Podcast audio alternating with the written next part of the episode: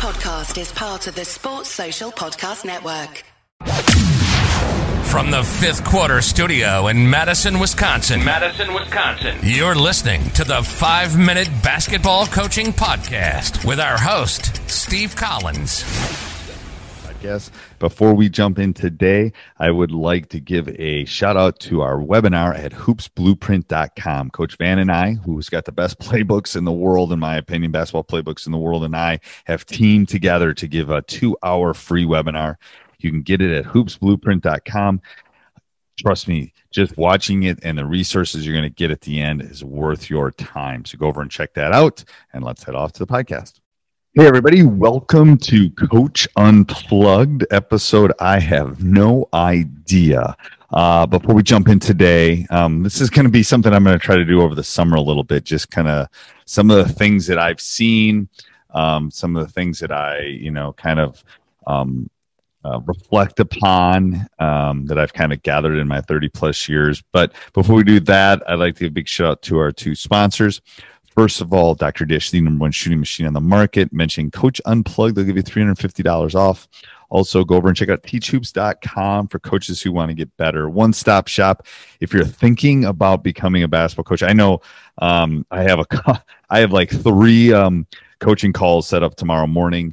Um, I, I would, I would challenge any of the other places out there on the web that are as accessible and um, respond to emails as quickly as I do, as far as giving feedback and giving one-on-one help. So go over and check out teachhoops.com. It's got everything you want, videos, handouts, PDFs, a little bit of everything. Um, all right. So um, just things that I've seen, things that I think, things that I reflect upon.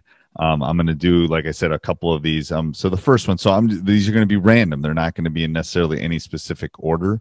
Um, first thing is I think you have to convey to your players and your students and your athletes that you know this is you know you want to leave the world in a better place and i know there was recently a viral video of a of a student athlete after an AU tournament picking up the bench um, you know you want to leave and uh, there's the bell uh, there you want to leave the um, the world in a better place than you found it so um, i'm going to leave that in I'm uh, it's my lunch period. It's my lunch period right now, so that's what you just kind of heard. Um, so that's the first thing. Second thing is go find good teachers um you know it doesn't matter if it's a you know a, a renowned bio uh, professor at the at the junior college that's close to you. It doesn't matter if it's a uh, a successful cross country coach in your area. Go find good teachers in their natural settings. You learn more. Um, you can learn from talking to them and you can learn from uh, just a phone call but i think it's better to kind of go, you know watch watch them in the wild watch them in their natural setting. Um, if you ever get a chance to do that do it. Um, another thing is if i probably would be ready for retirement if i had a nickel for every time a coach has asked me for a play or a set or something um, from someone that's won lots of rings and lots of games you know plays don't win championships. Players do. And as we head into the summer here developing that relationship with your players, developing that, you know, do you need to have the X's and O's? Yes. Um, you know, you, you, you have to play against the game. You have to play against the um, ability for your team to get better. Um, but not, there isn't that miraculous. Now, will there be one that at an end of a game that might help you win? Yeah, there might be that one play or that one set or that one thing. Absolutely. But I, you know, plays don't win. Like I said, plays don't win championships. I don't know where I heard that before, but but players do. Um, so before I jump onto the rest of them, I want to give a big shout out to Hoops Blueprint. Um, Coach Van and I have, have kind of started that. There's some special stuff over there, a free couple hour webinar, um, some great handouts and, and free things for you over there too. But, um, you know, hoopsblueprint.com is, you know, Coach Van has, in my opinion, the best playbooks in the world, um, basketball playbooks in the world. I, I don't even, I want to say 20,000 pages, but it's crazy. Um, so go over and check that out. Um, him and I did that. Geez, we did that in the spring or something, but um, go over and check out hoopsblueprint.com. That won't be up forever. We're, we're doing that for a short little spurt, um, kind of as a, as a golden nugget over the summer.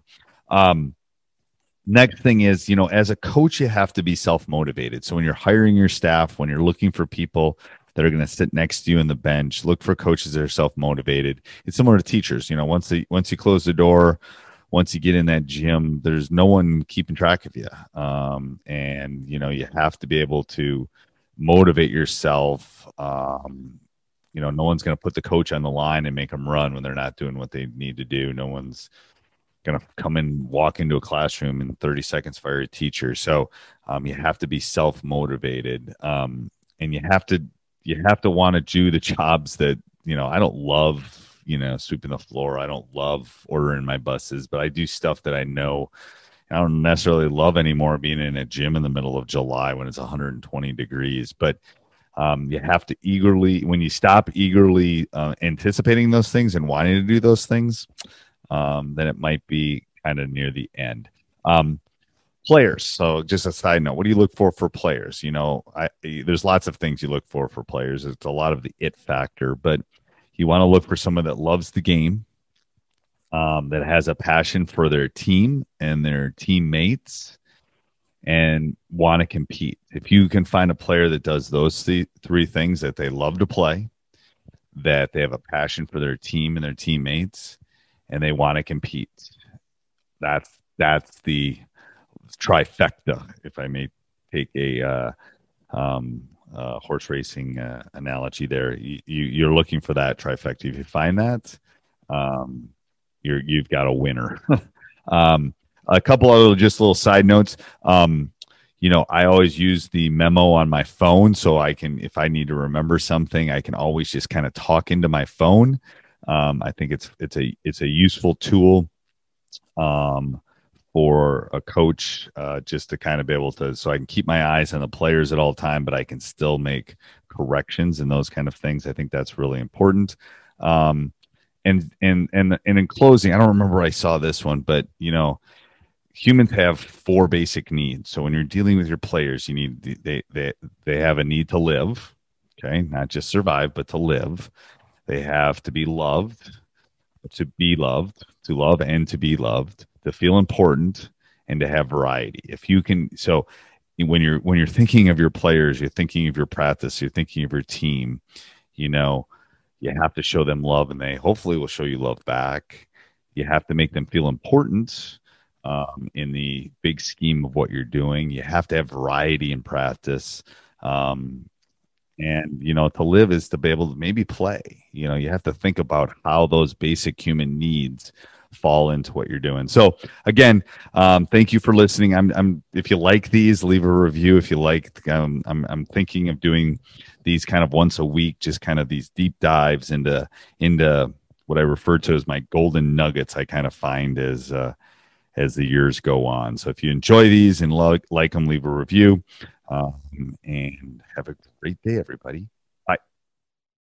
Sports Social Podcast Network.